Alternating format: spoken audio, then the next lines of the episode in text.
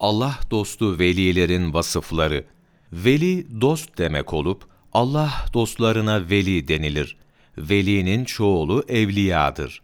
Ehli sünnet itikadına sahip olup günahlardan sakınan, taat ve ibadete devam eden, farz ve vaciplerden başka imkanı olduğu kadar nafile ibadetlere de devam eden, kötü ahlaktan sakınıp güzel bir ahlaka sahip olan ve insanları üzüp kırmayan, başkalarının mal, ırz, namus ve canlarına zarar vermeyen Allah kulları birer evliyadır.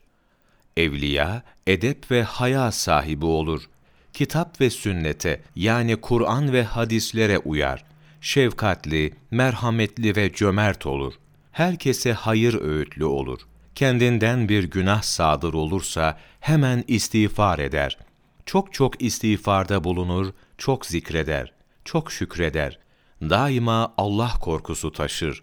Ahiret sıkıntısından ve cehennem azabından emin olmaz. Lüzumsuz, kötü ve boş sözlerden sakınır. Sevdiğini Allah Celle Celaluhu için sever, kızdığına Allah için kızar. İnsanlarla iyi geçinir. Böyle kimselere evliya, salih, ebrar, zahid ve müttaki denir. Allahu Teala'nın böyle zatlarda keramet yaratması mümkün ve vakidir. Keramet, veli olan kullarına Allahu Teala'nın bir ikramıdır. Velilerde az zamanda çok uzak yerlere gitmek, uçmak, su üstünde yürümek gibi kerametler görülmesi hak ve gerçektir.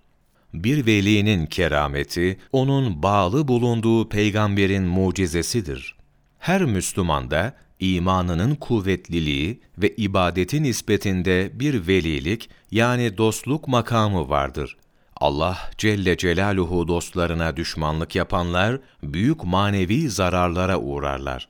Yalan yere evliyalık taslayanlarsa Allah korusun imanlarını kaybetmek gibi büyük bir tehlikeyle karşı karşıyadırlar.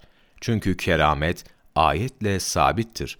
Hazreti Meryem'in peygamber olmadığı halde yanında yaz mevsiminde kış, kış mevsiminde de yaz meyvesi bulunması ve yine peygamber olmadığı halde Süleyman aleyhisselamın vezirinin uzak mesafeden Belkıs'ın tahtını göz açıp kapayıncaya kadar kısa bir zamanda getirmesi birer keramettir. Bu kerametler ayetle bildirilmiştir. Dolayısıyla bunları inkar etmek insanı imandan çıkarır. Muhammed Alaüddin El Hediyetül Alaiye sayfa 930-931 16 Ağustos Mevlana takvimi